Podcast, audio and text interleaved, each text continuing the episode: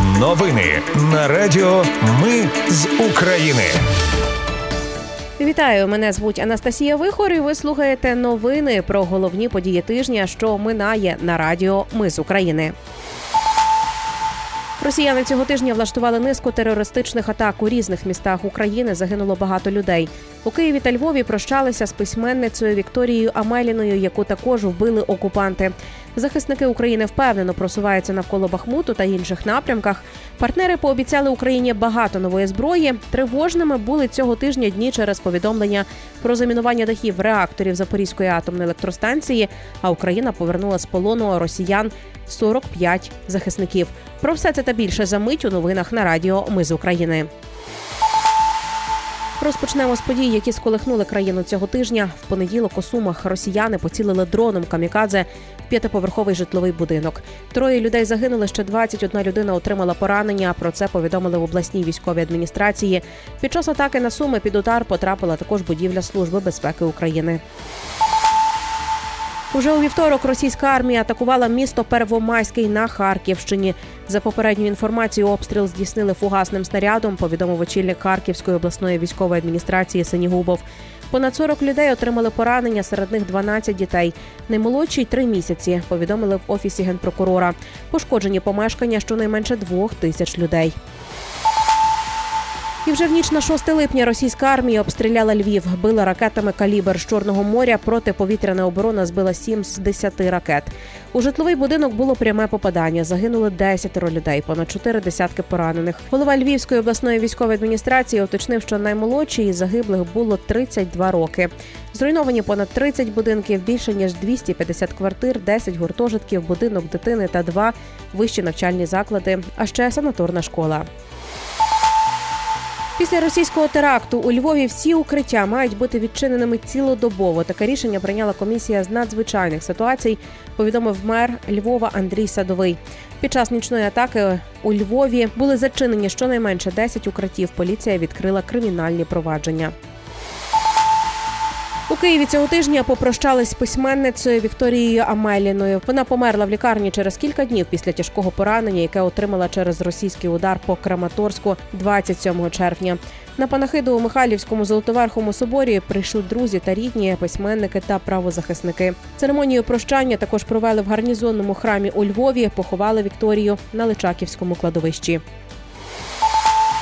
І до новин контрнаступу Україна активно наступає одразу на кількох напрямках. Зокрема, захисники України активно просуваються на флангах Бахмуту. На Бахмутському напрямку українські сили оборони повернули раніше окуповані території. Про це повідомив командувач сухопутних військ збройних сил України Олександр Сирський. Він заявив, що сили оборони мають успіхи та просуваються вперед. Сирський не вказав деталей просування, проте опублікував відео роботи на околицях Бахмута. На ньому видно, як наші захисники знищують танк окупантів Т-80 двома пострілами із «Енлав» та Джавелін. Тим часом Міністерство оборони України попросило телеграм-канали не публікувати новини із фронту в режимі онлайн, адже одразу після цього окупанти накривають наших захисників вогнем. Ганна Маляр зазначила, що якщо в мережі немає інформації про успіхи контрнаступу, це не означає, що наші захисники не працюють. Тому попросила дочекатися офіційної інформації щодо ситуації на фронті від відповідних відомств.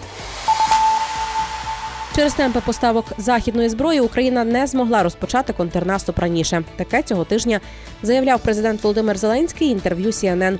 Також президент зазначив, що всі зрозуміли, що якщо контрнаступ розгорнеться пізніше, то більша частина нашої території буде замінована. А зараз наступ дещо сповільнений через укріплену російську оборону.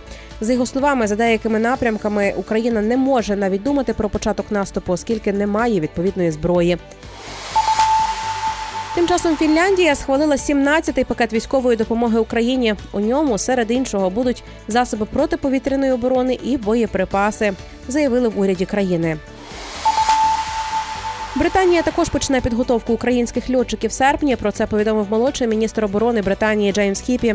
Передає європейська правда. Як відомо, Британія стала першою країною, що оголосила про наміри провести навчання для українських льотчиків на західних винищувачах.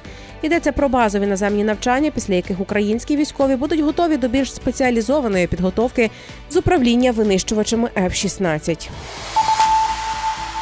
Словаччина передасть Україні 16 самохідних артилерійських установок Сузанна 2 і налаштує виробництво гаубиць спільно з Україною. Про це заявила словацький президент Сузана Чапутова після переговорів із Володимиром Зеленським. Чехія найближчими місяцями передасть Україні ударні гелікоптери і сотні тисяч боєприпасів великого калібру. Також Чехія допоможе з підготовкою пілотів F-16 і поставить в Україну авіатренажери. Генсек НАТО Єн Стольтенберг очікує, що лідери НАТО на саміті у Вільнюсі підтвердять майбутнє членство України в альянсі.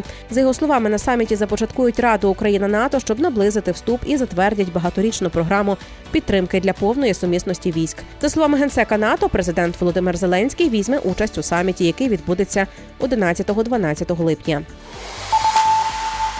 Тривожними були цього тижня ночі через повідомлення про мінування дахів реакторів Запорізької атомної електростанції. Окупанти розмістили на кількох енергоблоках Запорізької атомної електростанції предмети, схожі на вибухівку. Можливо, щоб імітувати удар по станції. Про це заявив президент Володимир Зеленський. Він закликав міжнародну спільноту відреагувати на загрозу провокації. Водночас у МАГАТЕ заявили, що не виявили мінувальної діяльності на ЗАЕС під час останньої інспекції. Попри це, агенція попросила в росіян доступу до об'єктів ЗАЕС. Отримали лише до частини з них, зокрема до басейнів, охолоджувачів. Проте на дахи енергоблоків їх не пускають, заявив гендиректор організації Рафаель Гросі. На об'єктах жодних ознак вибухових речовин або мін експерти не побачили, принаймні на тих, на які їх пустили росіяни, і це логічно. У генштабі раніше повідомляли, що росіяни встановили вибухівку на дахах третього та четвертого енергоблоків. На даху четвертого енергоблока супутник фіксував невідомі об'єкти. Тим часом керівник розвідки України Кирило Буданов в інтерв'ю The Times заявив, що загроза теракту на ЗАЕС зменшується. Все тому, що українська влада робить певні дії у цій сфері, як публічні, так і непублічні. Місія міжнародного комітету Червоного Христа в Україні за місяць так і не потрапила на лівобережжя Дніпра після підриву Каховської гідроелектростанції. За два дні після підриву греблі, 8 червня, Україна й ООН домовилась про евакуацію постраждалих з окупованих територій. Однак ООН і міжнародний комітет Червоного Христа очікували на гарантії безпеки від Росії, але вони їх досі не отримали. Після підриву Каховської гідроелектростанції Україна почала будувати новий водогін завдовжки 150 кілометрів. Він матиме три гілки, які власне закриють потреби південних областей України. Будівництво з нуля розпочалося, щоб відновити водогінну інфраструктуру внаслідок підриву росіянами Каховської гідроелектростанції. Повідомив віце-прем'єр-міністр з відновлення України Олександр Кубраков. Йдеться про шляхи Карачунівське водосховище, Кривий Ріг, Південне водосховище, а також Марганець Нікополь і Хортиця Томаківка. Водогін забезпечить водою щонайменше мільйон людей з Дніпропетровської, Запорізької, Миколаївської та Херсонської областей. Міжнародні партнери залучені до закупівлі та логістики труб необхідного діаметру і помп великої потужності. Водночас Олександр Кубраков заявив, що проєкт планують завершити якнайшвидше, але не зазначив на які строки розраховує міністерство з відновлення. Однією з найкращих новин цього тижня було те, що Україна повернула з полону росіян 45 воїнів збройних сил України, Нацгвардії, Державної прикордонної служби, а також двох цивільних. Серед них двоє офіцерів, 41 рядовий та сержант, працівник Азовсталі та тероборонівець з Херсону. Військові до полону воювали в Маріуполі, Бахмуті, на Запорізькому та Харківському напрямках. Також вдалося повернути депортованих з Росії шестирічного Рената та десятирічного Варвару.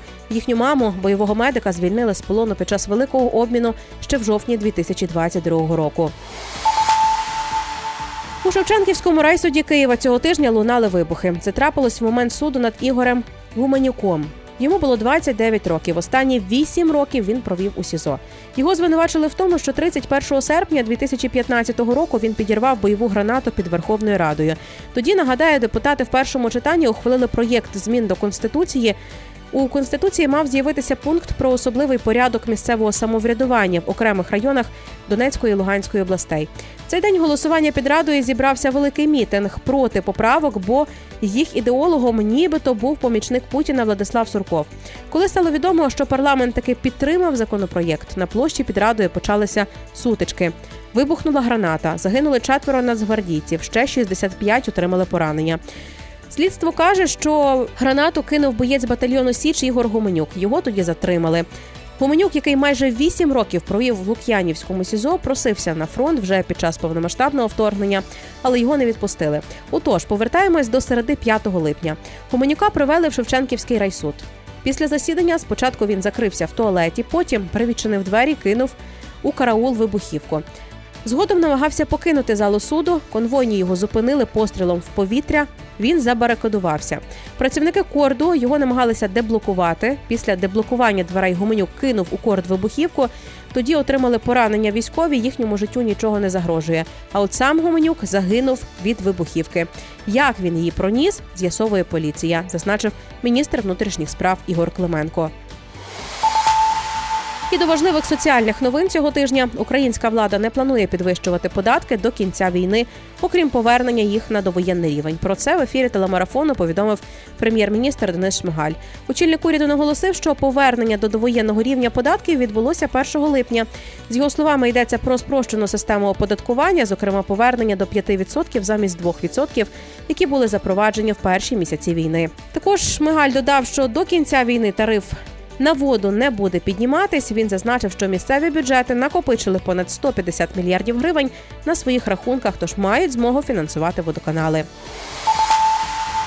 А от ціни на пальне для автомобілів зростуть. Мінекономіки прогнозує підвищення цін на бензин і диспаливо у липні.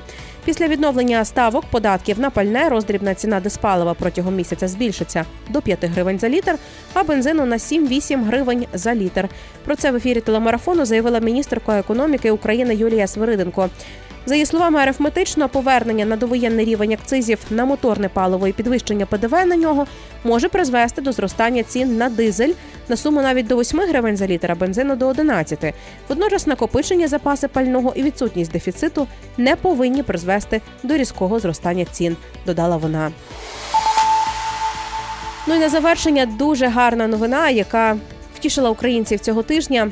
У захисника Азовсталі Калини народилася донька. Про це повідомляє Асоціація сімей захисників Азовсталі. Це вже друга дитина Калини. Нагадаю, командир полку Азов був звільнений з полону Росії та перевезений до Туреччини. Батько новонародженої, згідно з умовами звільнення з полону, досі перебуває в Туреччині. А от дружина із донечкою і старшим сином чекають його в Тернополі.